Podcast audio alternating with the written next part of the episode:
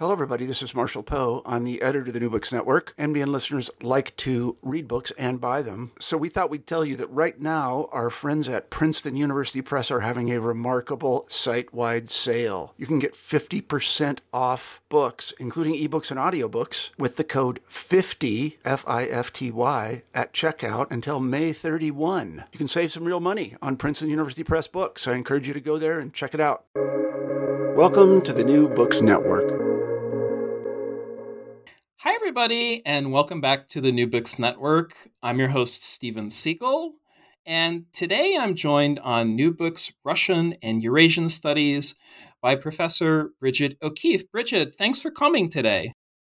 Thanks so much for having me, Steven. It's an honor and a privilege, and I'm grateful for the interview today, but also for the extraordinary, the reams of great interviews you've done with many of our colleagues and friends. Well, well, thanks, Brigid. So I really want to just get right into the book uh, with uh, first a short bio uh, for our listeners. Brigid O'Keeffe is professor of history at Brooklyn College of the City University of New York. She's the author of Esperanto and Languages of Internationalism in Revolutionary Russia, published by Bloomsbury 2021, the book we'll talk about today. Brigid has also published New Soviet Gypsies Nationality, Performance, and Selfhood in the Early Soviet Union, published by University of Toronto Press in 2013. Uh, and toward the end, we'll talk about her manuscript, which is uh, titled The Multi Ethnic Soviet Union and its Demise for Bloomsbury's Russian Shorts book series. So I have a lot of questions for you, Professor O'Keeffe, about. Your interest in Esperanto and the origin story that you have. So how did this come to be? What what signaled your interest in the topic?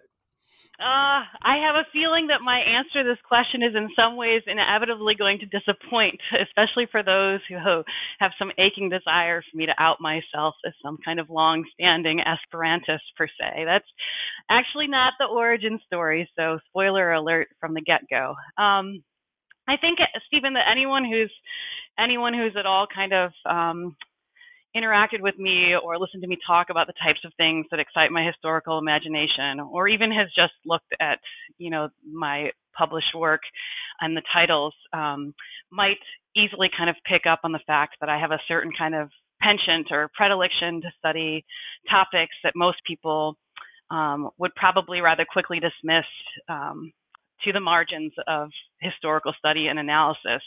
I'm very much drawn to topics and to historical subjects who have otherwise been um, persistently overlooked by historians, especially those historians who who think that you kind of have to focus in on some kind of big, hard-hitting, macro, often discussed topic to have anything kind of flashy or important to offer to historiographical debates or the study of history writ large.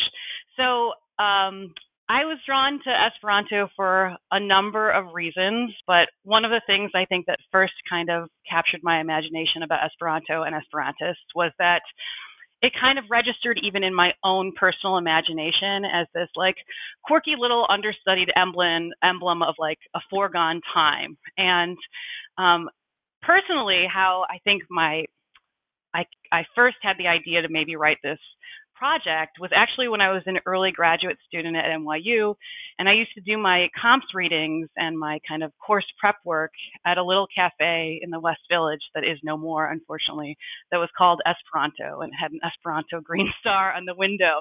Um, this again did not lead me to a life of Esperantism, but it sparked an interest.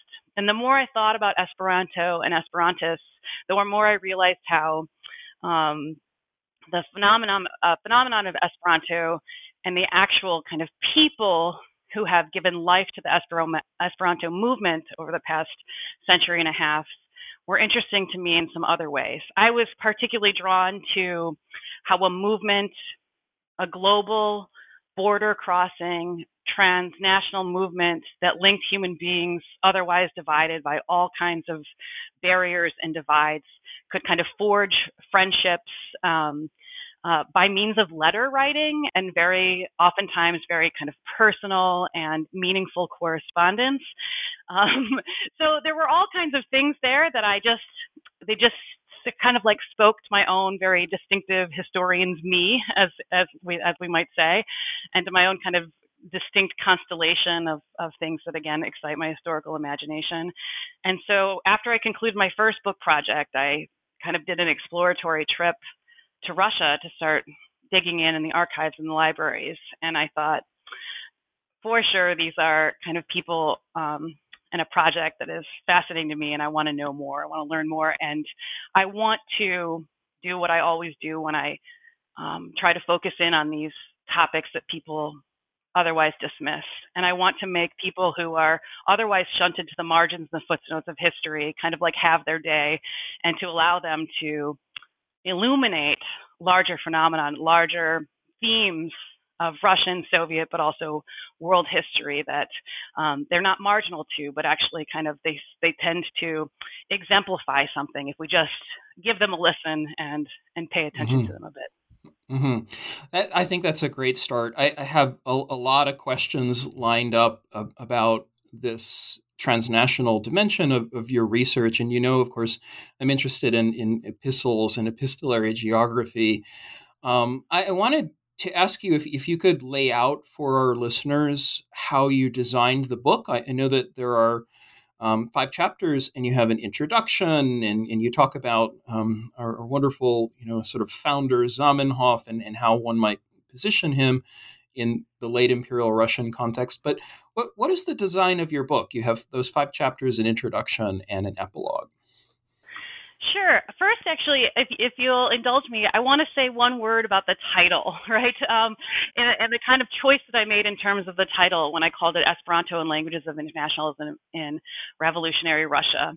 Um, I do explain this in the introduction of the book, but I was, I kind of went for efficiency and purpose in terms of how I chose to think about revolutionary Russia as a chronology.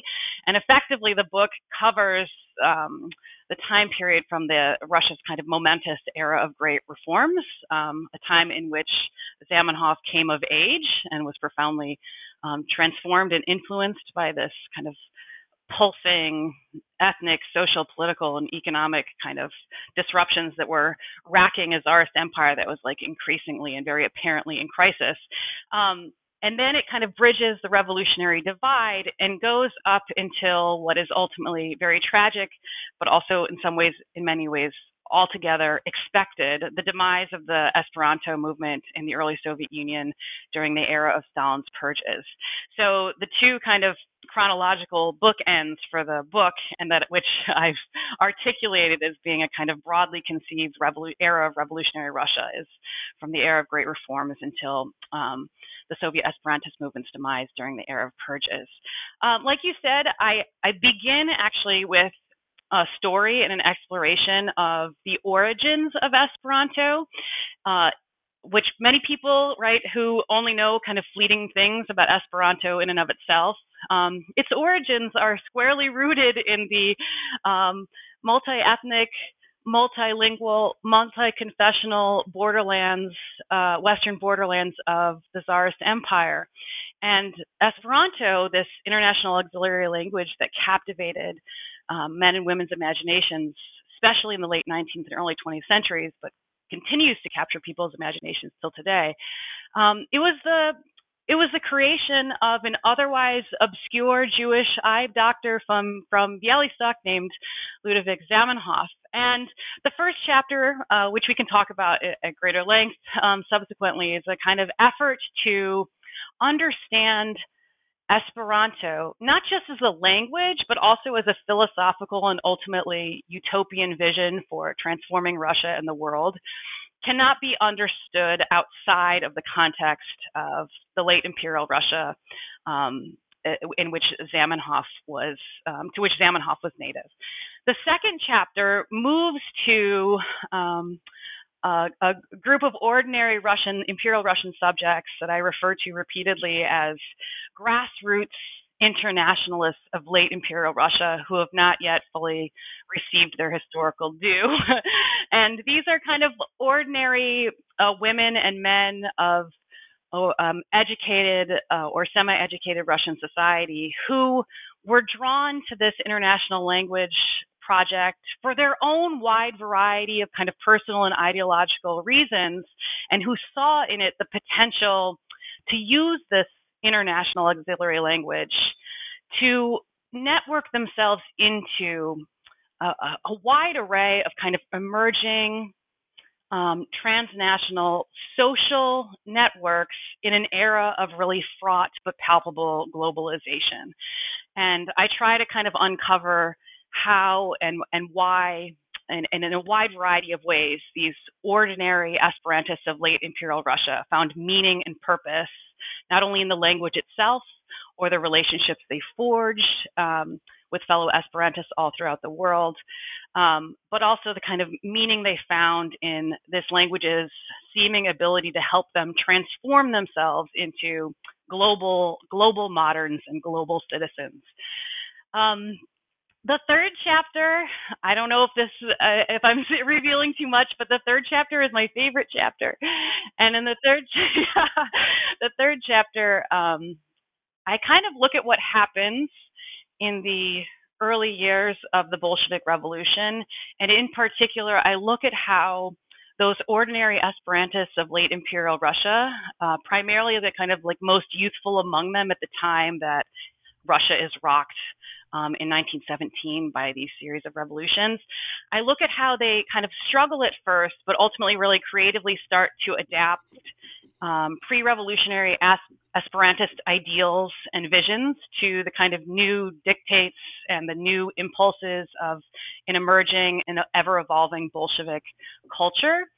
And this brought me very quickly um, to how Esperantists in revolutionary Russia kind of trained their focus instinctively and understandably on this novel um, Bolshevik organization institution created in 1919, the mm-hmm.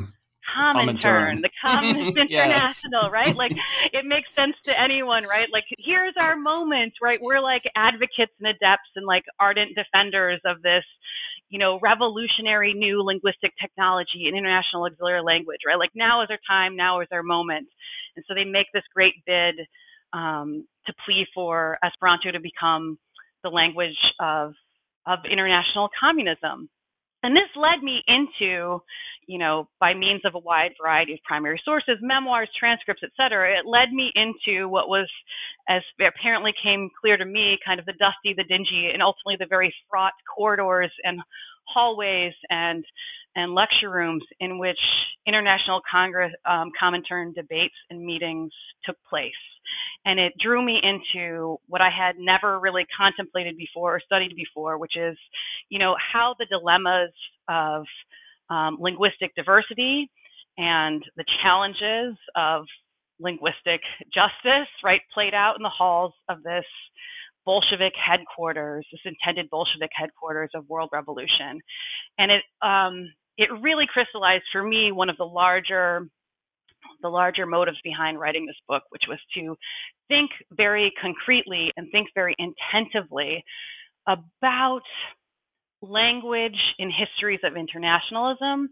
and how languages um, both kind of give new opportunities for people to communicate and collaborate across borders, but it also can inhibit, right, and provide these sometimes very insurmountable barriers for um, communication and collaboration. Um, the fourth chapter looks at um, how Esperantists once kind of denied their pride of place in the Comintern, otherwise attempt to make um, bids for Esperanto's utility and contributions to interwar Soviet cultural diplomacy. And here too, I look at how the kind of Esperantist goals were ultimately pretty mismatched with what the Soviet mm. states' goals right, were for right, interwar right. cultural diplomacy.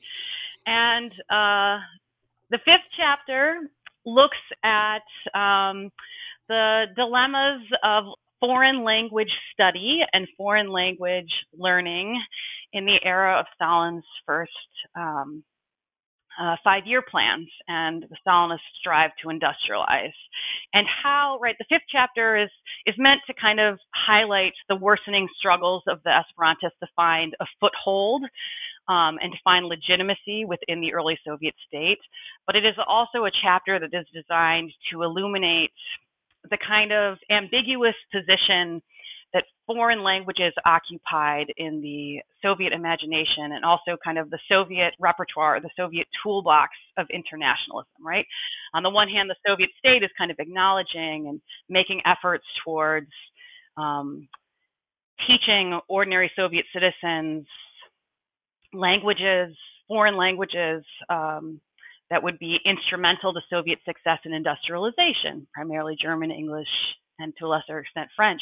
But there's also from the get go awareness, right? Because do we want Soviet citizens to be able to communicate freely with the capitalist West in a language of of Western capitalism?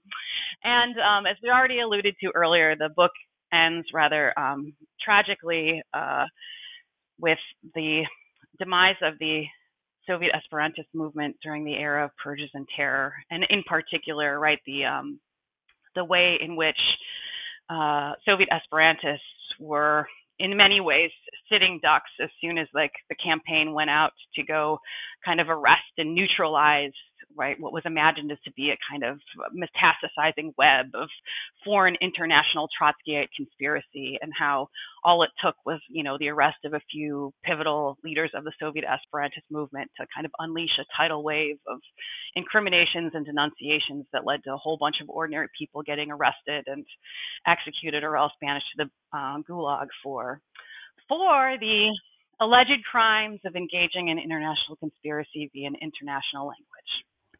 I, I, think, Brigid, you, you've covered an incredible amount of ground as this continuum has, has stretched. So I like the fact that you have bookended it with the great reforms and, and ended it with, with Stalin. And, and, maybe to that, I would kind of add the Spanish Civil War and the experiences of, of Esperantists, right, in the, the late 30s, um, what, what goes on. I, I wanted to return to a couple of the big points that that you've made. And you mentioned your favorite chapter, and I, I want to really talk about that. Um, but in chapter one, you, you I think, have a, an interesting take on, on Zamenhof.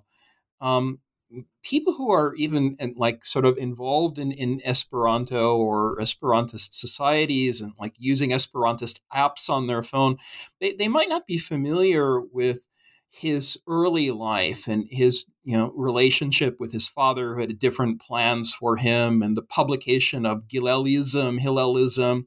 Could you talk a, a little bit about maybe how, Zamenhof was a product of the empire's, as you say, multi-ethnic and multi-confessional um, diversity? How, how do you read that?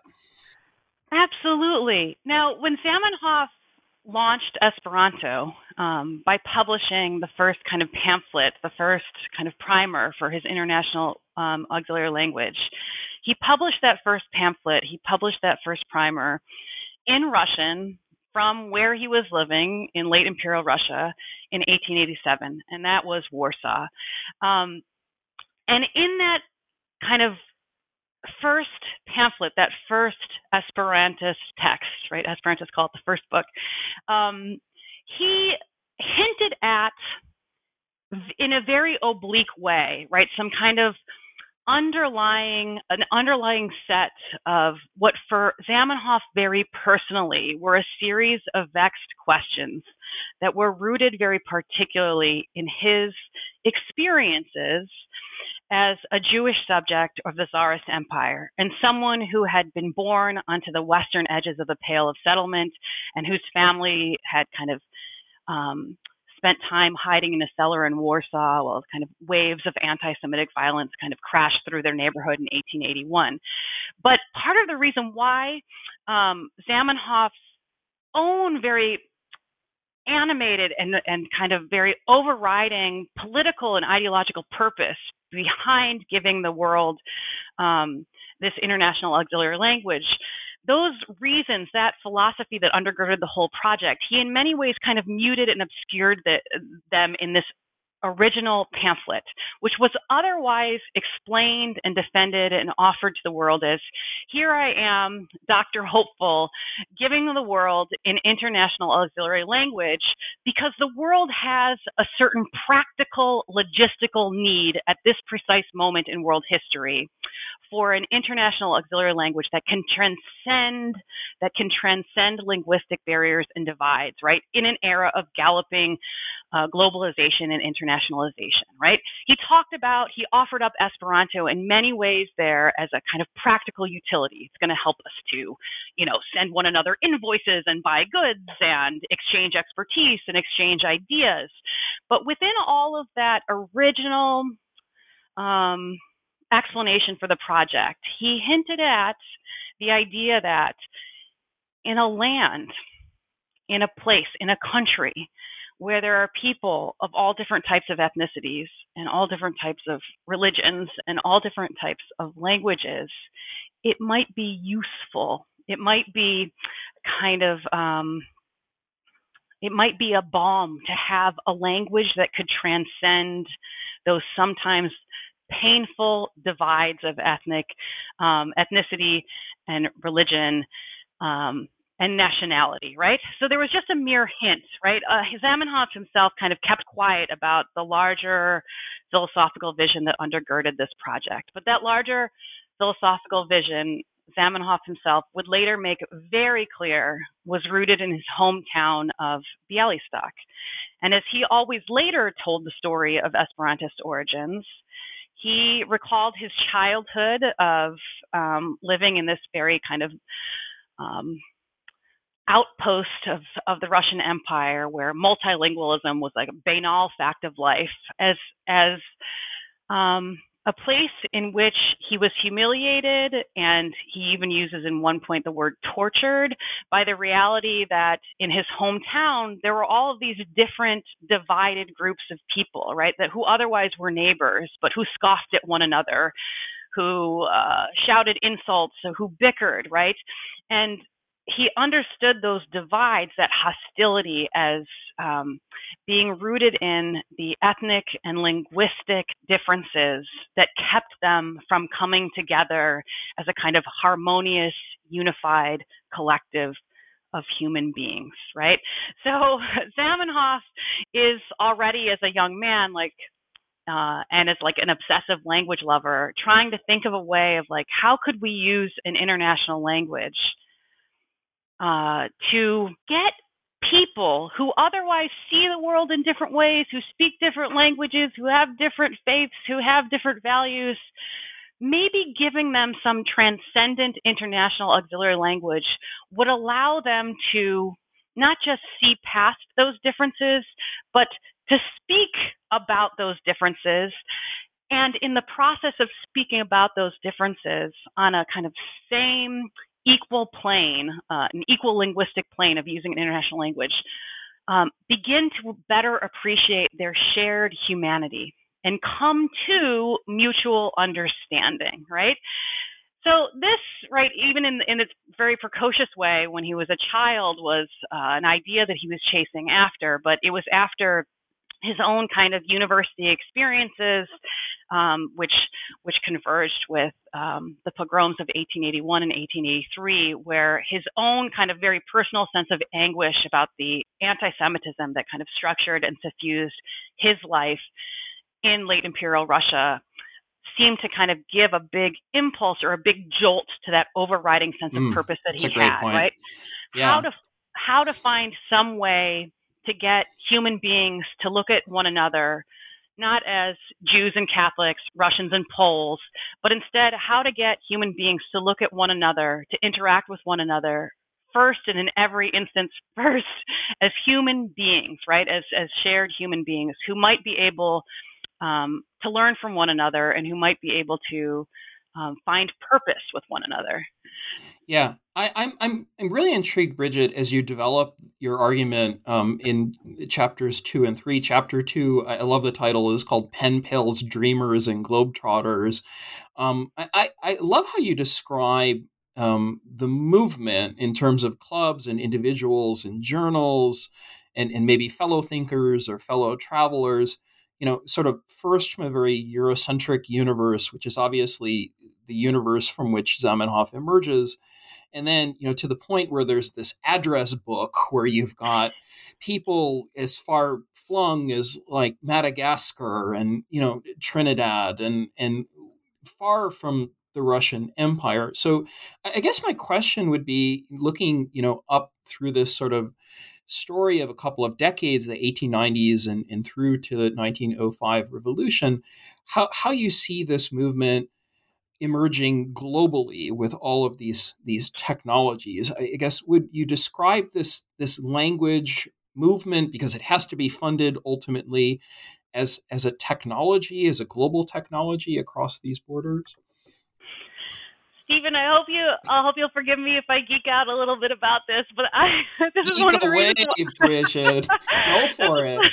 This is one of the reasons why I was so drawn to this to this project, right? Like if you think about it, I do talk in the, in this in this segment of the book so much about these these uh, kind of late 19th century and early 20th century uh, social networks. But it's completely fascinating to me the creative ways by which not just Zamenhof, but like ordinary people all over the world found new and interesting ways to like link up with one another and to like forge lifelong friendships without many of them will never meet in real life sometimes they do because after 1905 they have these annual Esperantist um, World Congresses, but like that's for the elite of the elite, the most moneyed of the Esperantist movement, right? Your average Esperantist, whether you're in Voronezh or you're in Tokyo, right? Um, primarily your Esperantism, your kind of being networked into these wider Esperantist movements, it is being achieved by means of subscribing to and participating in a transnationally circulating and sometimes transnationally produced Esperantist periodical literature. But even more than that, right, that periodical literature is there to kind of help um, also grow the movement by allowing people to find one another via classified ads. And there is also something that you mentioned, um, a tradition that Zamenhof himself started and kind of lovingly tended to, a tradition of compiling international directories yeah, Adresaro, right? Yes. The address book. Mm-hmm. now, it's, um, I mean, this is part of Zamenhof's own genius. In that same pamphlet that I talked about at length earlier, he included in the back pages a series of tear out coupons. And basically, they were like promissory notes. And you were, if you were interested in the project, you were supposed to fill out the form, to fill out the form and this tear out note and include your name and your postal address where you could be reached. And it said, um, like it was a pre-printed text of Zamenhof's own creation, like basically, I promise if 10 million people take up this cause that I will give myself over to Esperanto. But and he had the kind of um, address on the other side so they could send in these promissory notes to Dr. Esperanto in Warsaw. so War, uh, in Warsaw, Zamenhof is going to his postal box and collecting these coupons and I mean, it's it's a, just an extraordinary idea. Like in an age where you know there's not an in, there's not the internet, right? Like how are these people going right. to find each other and give life, give breath, give meaning, give voice, give words to this language that in and of itself becomes an international creation? Because Zamenhof designed it so that like ordinary people could grow its vocabulary. So he starts compiling all of these names and addresses. Of course, the first um, Adresaro address book directory is like there's like a thousand names and 919 of them are from the Russian Empire. But in subsequent editions, right, you see more and more people from Australia. You see people from Oregon, Oregon, or from uh, where I am in New York, and it grows and grows and grows. That's one mechanism whereby um, Esperantists find one another, take advantage of this like emerging normalization of of postal mm-hmm. services and international postal exchange. But the other mechanism whereby they found one another that so fascinated me and that so gave me a clue into this grassroots internationalism, this global mindedness, this like creative global mindedness is in these transnational periodicals, they would put, they would place basically classified ads for pen pals of shared interests. Yeah, I love so, that part. you have Esperantists from yeah. all over the world saying like, "I'm so and so. Here's my mailing address. I'd love to correspond with anyone about women's equality. I'd love to co- correspond with people about the workers' movement. I'd love to correspond with people about Zionism. Sometimes it was just like." Hey, I'd really like to exchange colorful postcards because I'd like to see what it looks like where you are. Like, I'm never going to travel to your country. Mm-hmm. Um, and some of my favorite ones in terms of like the certain types of phrases that they began to adopt. One of my favorite ones was Um, I want to I want to discuss using Esperanto quote life's vexed questions, and the other one that I love was the yeah. burning questions. yes, the other one I loved was I want to correspond with other Esperantists because I'm trying to figure out my worldview. Like they just wanted mm, to debate right. the burning ideas, right? Like the big topics, the big ideas. And they understood that, you know, they might be in their own little small, humble corner of a far flung place from people that they're corresponding with, but they understood their kind of own local and personal interests and concerns as being tied up and entangled in a world that was shrinking, right? So um, right. it was it's it's it's actually just extraordinary to think about the creativity of the ordinary people who built these you know social networks in that time and that led to you know the yeah. creation the foundation of lifelong friendships between people who never meet in real life I, I have I have to ask you a question uh, about Esperanto as a lingua franca. I, you describe it really interestingly as, as an international second language, an auxiliary language. But, you know, of course, like there are other languages that are competing, that German as a language of international socialism, Russian as the language imagined by many as, as the global communist future. And then, of course, there are the French who object to Zamenhof when he gives his, his speech back in, uh, in, in the 19 And, you know, Yiddish might be another language that we could count in this category of, of international languages of communication. So, uh, how, I mean, how does Esperanto get hooked up, connected to the global communist movement? What, what are the sort of significant moments, as you mentioned, with the Comintern in, in 1919 or the congresses that you're covering throughout your book?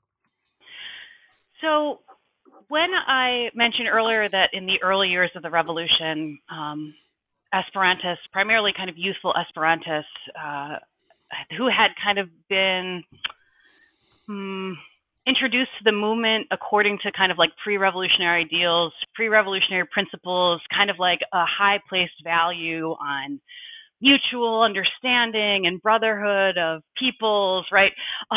These types of kind of um, claims that would that would were made for the language in the pre-revolutionary era were the types of claims that could easily be dismissed by a skeptical or a haughty Bolshevik official as kind of like mm-hmm, bourgeois mm-hmm. sentimentality, right? Like we're not even talking about utopian luxury. We're talking about like flat out bourgeois sentimentality. So the socialists who had in, in, in the early Soviet Union who had to find their ground and find their language to explain and kind of marry the ideals of Bolshevism to Esperantism, they ultimately make the argument that, um, well, there's like an argument that they make on, on a, several different levels as to why Esperanto is inherently like the number one most logical choice for an international proletarian language, right? Yeah, that's my so question, it, right? Yeah, they take it in a completely different direction than than Zamenhof had made, right? Like Zamenhof was like, this is an international language about um, forging community and all of the rest, and the early Soviet Esperantists have to kind of embrace the logic of Esperanto must serve as a necessary weapon of class struggle, right, across right. Um, national and linguistic borders. And so they make the argument, right, like, sure, German is the lingua franca of the European left. Um, sure, a lot of people would argue that English might make for a great global language. Um, yeah, we know the French are really committed to like digging right. in their heels about, but they say, right, all of that is all of those inclinations towards taking a national language and making it an international language, they argue that is symptomatic of bourgeois diplomatic relations and bourgeois conceptions of international relations that are that reek of kind of this counter revolutionary spirit, but are also mm-hmm. antithetical to the needs, the very real needs of an international proletariat to be able to communicate effectively with one another, right? And they make the argument that they also kind of like paint, um, you know, uh, national languages or learning foreign languages as, you know, in pre revolutionary times, this would have been the preserve of the elite right? Right. Workers, Latin and Greek at the gymnasium, right? exactly, exactly. So they make the argument, right? Like, look, your average worker might have a few years of rudimentary education under their belt. They certainly didn't have, like someone like Kollontai, for example, like a fleet of governesses and nannies who were there to teach her a range of uh, variety of different foreign languages, no less, teach her fluency in the mannerisms of elite behavior, right? They say like the the workers, workers in in revolutionary Russia, but workers all over the world, they need an international language that they can quickly pick up without a lot of prep work, without a lot of without a lot of effort, with a lot a lot of um, prior training in foreign language learning, right? So they argue eh, kind of two things as, as kind of the larger kind of claims for Esperanto as a proletarian language. One is that it it's not stained, it's not stained by um, bourgeois traditions of international relations and diplomacy, but also the claim is I'm not, I've never been persuaded by it, right? That somehow Esperanto is somehow going to be the inherently easiest language for an undereducated or semi literate uh, worker to suddenly take up self study of and to be able to speak or write in fluently. But um, in many ways, they, they do make the argument uh, that there is something kind of inherently proletarian in in Esperanto, in that it's ostensibly easy to learn, but also that it is not rooted in national chauvinisms and mm-hmm, um, mm-hmm. I, I'm, I'm astonished actually reading you know how many people from your book who got involved in the promotion of Esperanto during the 1920s. I, I think everybody should read your book for for a lot of reasons, but this reason especially because th- there's something electrifying about Esperanto when, when people discover it. And, you know, it sometimes the Bolsheviks and, and others are, are, using religious language to describe this. Lev Kopelev, you have the, the statement that he describes Esperanto as a beautiful sacrament. Um, I, I'm, I'm like astonished by, by this because it, you know, it, in many ways, it goes back to what Zamenhof said when he described this as a kind of inner, inner idea um, and I wonder if you might talk a bit about that as it develops through the, the 20s and eventually into the Stalin period, all of these aspects of the movement. Is, is it something that's kind of missionizing? Is it, you know, in favor with all this technology of, of the agglutinative constructed artificial neutral language? Um, to, to aim for something? Is it, is it a set of values? H- how would you describe it? Esperanto was and is all of those things, but I actually love this question because I think it actually helps us to understand both um, its relative popularity in the 20s and 30s, and it also helps to us to appreciate its kind of like stunning and tragic demise during this this late Stalinist or late 1930s time of purges and terror, right? This blend of xenophobia and internationalism um, during this period. It is all of those things that you mentioned, right? And it was designed to be all of those things at once. It was supposed to be a kind of practical utility. It was supposed to make um, basic uh, communication more effective and easier. But it was always right, and this this does transcend the revolutionary divide, even if Bolshevik Esperantists find new ways of describing and talking about that kind of elemental kind of exhilaration, that intoxication that so many um, Esperantists were drawn to in terms of the prospects or the possibilities it gave them to um, reach out to the world meaningfully and to like chase their variety of dreams, but also like forge these real connections with people. Um, I think that well, you talked about the quote that I use that's um, from Lev Kopelev's memoir, and he talks about Esperanto and hearing about it as a young schoolboy in the early Soviet Union and thinking about it as like this beautiful sacrament. Um, these adjectives that so many of the people were drawn to Esperanto, they talk about it in these, you know, exuberant, kind of grandiose, grandiloquent terms, exhilaration and and um, excitement, being dazzled by the opportunities that it seemed to represent. The other thing that I loved about Kopelev's um, memory of first learning about Esperanto as a Soviet young Soviet schoolboy from a teacher was he he describes how this teacher brought to school one day like a, a Yeah. knapsack full of Yes. his Esperantist correspondence, right? And he's like showing off all the totems, right? Yeah, all the Right. post, all the postcards, all the colorful stamps.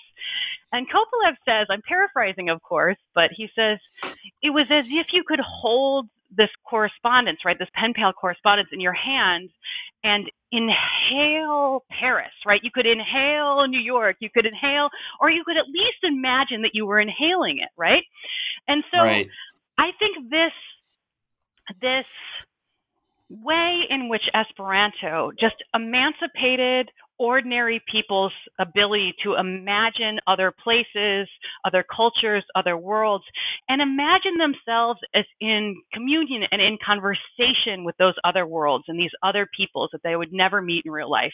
I think despite all the practical arguments that have been made and have long been made for Esperanto, it is that exhilaration, it is that imagine, uh, imagination unleashed that really gets most people excited about Esperanto.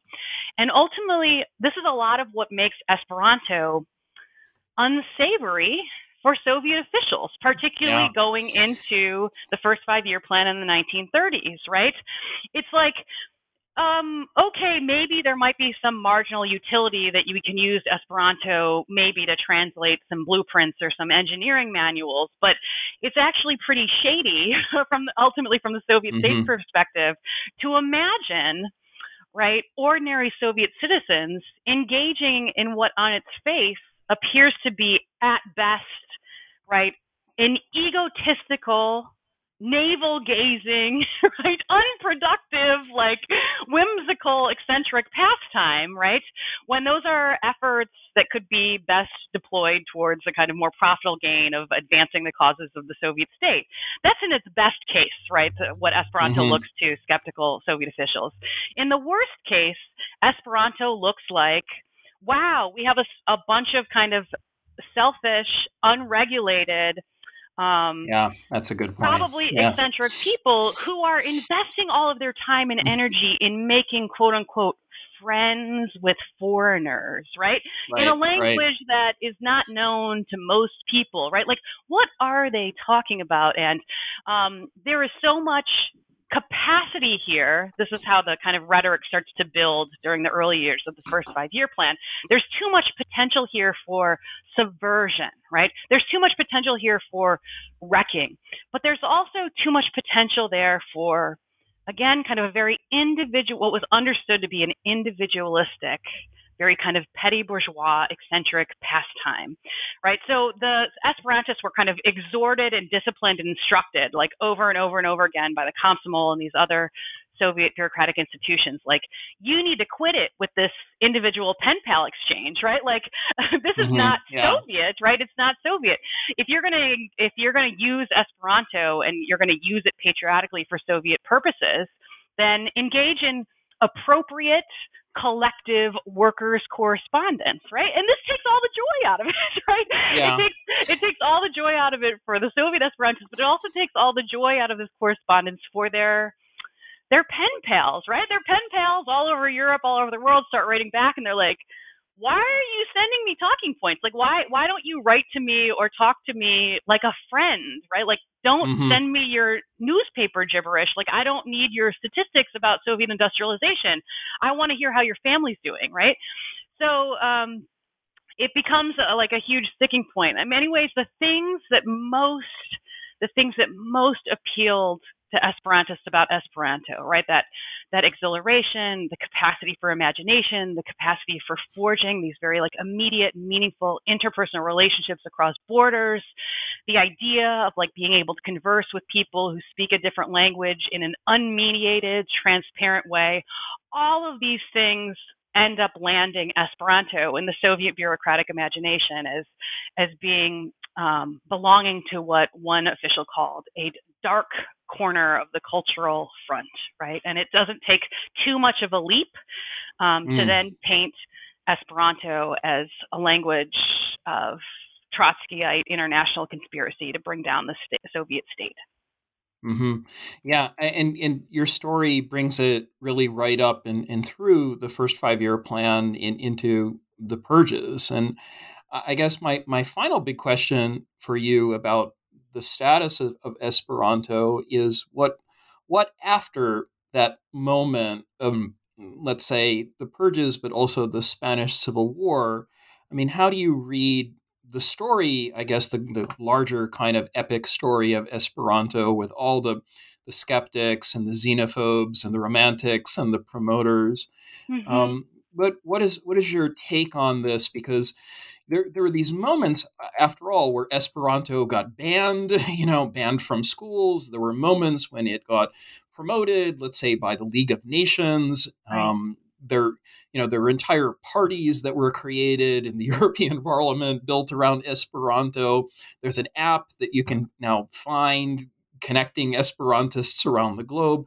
So, I mean, how how then, like, say, after this big continuum, revolutionary divide, whatever you want to call it, do you do you read back the story?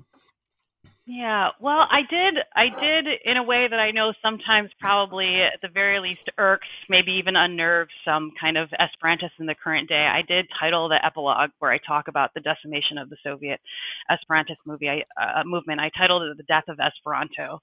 Of course, right? Esperanto doesn't die in the Gulag, right? Esperanto doesn't die in Stalin's Soviet Union. It also didn't die in in Hitler's Germany, even though it was also banned by the Nazis. Um, Esperanto lives. Esperanto will live, right?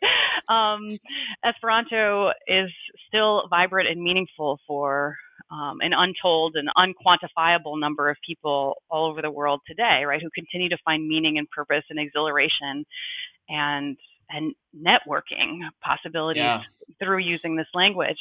But I do think that um, uh, when Esperanto gets branded a language of subversion and conspiracy in the late 1930s, that it does represent the death of a certain possibility, a certain type of internationalist imagining, maybe one mm. that hmm. was never destined or maybe never likely to kind of hold sway in the Soviet Union.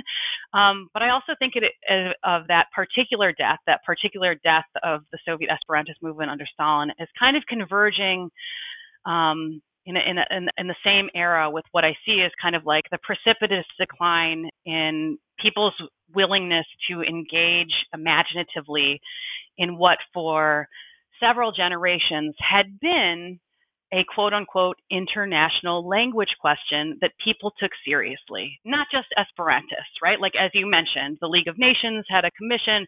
Just about every international organization that sprouted in this fertile era, late 19th, early 20th century, where we just see this blossoming of all these international and intergovernmental organizations all of these different parties the technocrats, the diplomats, the bureaucrats, the capitalists, the pacifists, the Catholics, the, the socialist yeah. the whole the whole realm of it, right? Everyone at least was willing to acknowledge that there was a burning question. We live in an era of entanglement. We live in an era of globalization that we're never going to dial back even if we wanted to. So we're going to have to find some reasonable means by which we can all communicate with one another. And I think that um, it seems it's easy to forget. It's easy to overlook. Again, it's easy to dismiss it to the margins because we live in an era in which it seems totally overdetermined that we live in an era and a world dominated by global English. But a hundred years ago, for many people, it was inconceivable that we would live yeah. in an era of unrepentant global English. Exactly. Yeah. But I, I think around the same time that the Soviet Esperantists um, suffer and the movement uh, falters under the weight of, of Stalinist xenophobia, I think that is symptomatic or it's at least part of a larger global story of the decline in terms of the willingness, the willingness and the seriousness with which all different types of interested parties took seriously the idea of we need to come up with an explicitly international language, a non-national language that might help us to do the work of internationalism, variously conceived efficiently, but also for some, right, it was very important that it, this should not just be about efficiency. It should be mm-hmm. about equity. It should be about justice, right. right? It should be about fairness. It should be about inviting everyone to a shared table. Um, so Esperanto is part of a larger a larger story of an international language um, question that had a great deal of urgency, that was understood to be an urgent question, that whose urgency seemed to fall by the wayside or kind of be depleted in in this this these, mm-hmm. these cataclysms of the of the 30s and 40s and yeah, that, that that's that's really interesting for me as you know as a historian of science and technology to think of it um, Esperanto as, as something more than a neutral tool because mm-hmm. it as you say it, it's it's a it's a way of setting up a network or or a platform and communicating um, I think that's a really important um, point to consider. And, and maybe if the message is socialist internationalism, maybe if the message is something else, transnational friendship, I think that's that's exceptionally important. Um, and I want to just kind of lead into the big last um, sort of promotion and, and, and think of, um, have you tell our listeners here at New Books Network about your interests, what, what you might be working on now. So it's a two part question if you could please tell us maybe some authors or, or books um, that, that, you've read that you would recommend, and then uh, your current project about the demise of the Soviet Union. Go.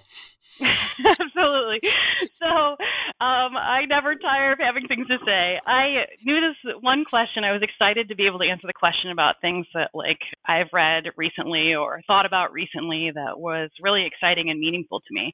And I've singled out three things. Um, one, I'll start with the most recent first, is an article that appeared in September 2021, or an essay rather, that appeared in September 2021 issue of Slavic Review in the forum to talk about race and bias in Slavic studies. And the particular essay that I have in mind was authored by Lewis Howard Porter, and the title is The Contingent Problem a counter narrative on race and class in the field of Slavic studies. I found the essay extraordinarily moving, but also just so important, right? To have someone speak so kind of plainly and openly and meaningfully about the myths of meritocracy and um, in academia and i just i just think that it's requisite reading for just about mm-hmm. anyone in the field and um, we should all be rewarded but also take take the ideas there seriously two other books that i have on my mind these days. One was one that I just spent some time discussing at length with my students, um, and I did not hide from them how much I appreciated this book and how excited I was by it. But it's by Jeff Sahadeo, Voices from the Soviet Edge, Southern Migrants in Leningrad and Moscow. Um, an extraordinary analysis built on a you know eye-opening series of oral history interviews that Sahadeo had conducted with um, Central Asian and uh, Caucasus migrants to Leningrad and Moscow in the late socialist period, and what their ideas can help us to understand about the dynamics of race and racism in Soviet history, but also to think about, um, you know, for my students, you know, it's still surprising for many of our students to discover that a lot of people think about the former Soviet Union with a great deal of aching longing, and um, yeah. that they remember it as like a period of vibrancy and mobility. And for some, it was shocking, right, to learn via Sahadeo's beautiful book about um, how these migrants thought about the Soviet dream and the possibility, the real possibilities for meritocracy. So that book is, it may not be fresh off the presses, but I think it's an extraordinary book, and I've gotten a lot out of it every time I've turned to it. And the other one is a book that I think um, many of us have um, sunk our teeth into over the past year by Krista Goff called Nested Nationalism, Making oh a Making Nation. I know, right? I've just been recommending this to everyone. It, it, swept it swept the awards and like yeah, absolutely. And why do you like why so. do you like why do you like why do you like it? uh, just I mean, uh, the first in the first case, like hats off right to this extraordinary scholar whose research was as intrepid as it was illuminating. But I think, you know, as someone, I'm going to talk about this in a, in a minute, but someone who's very much invested in the historiography, I'm thinking about ethnicity and race in Russian and Soviet history. Yes. I think that Chris uh, Goff has contributed something like altogether novel and unique and gives us a new way of unpacking and untangling, but also thinking about the tangles, right, of, of ethnicity as being um, an absolute kind of like essential component of, of, of Soviet life and the focus that she gives to um, non-titular nationality in particular. It, it, really kind of shifts our perspective in such an important way.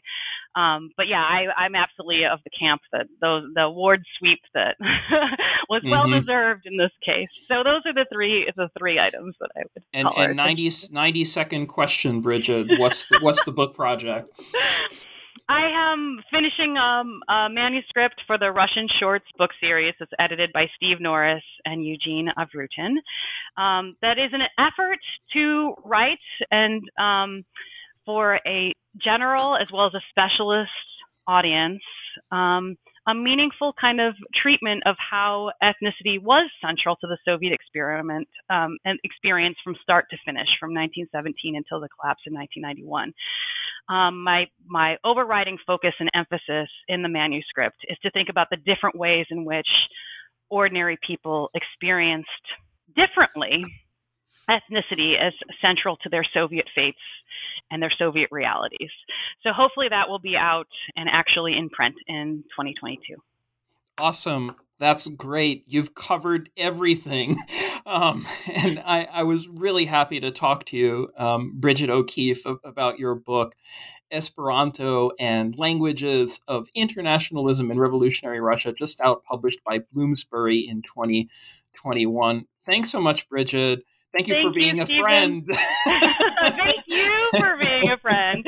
And thank you for being a good comrade, but a very excellent colleague to us all. Absolutely. Um, and I'm Steven Seegel here on New Books Network. Until next time.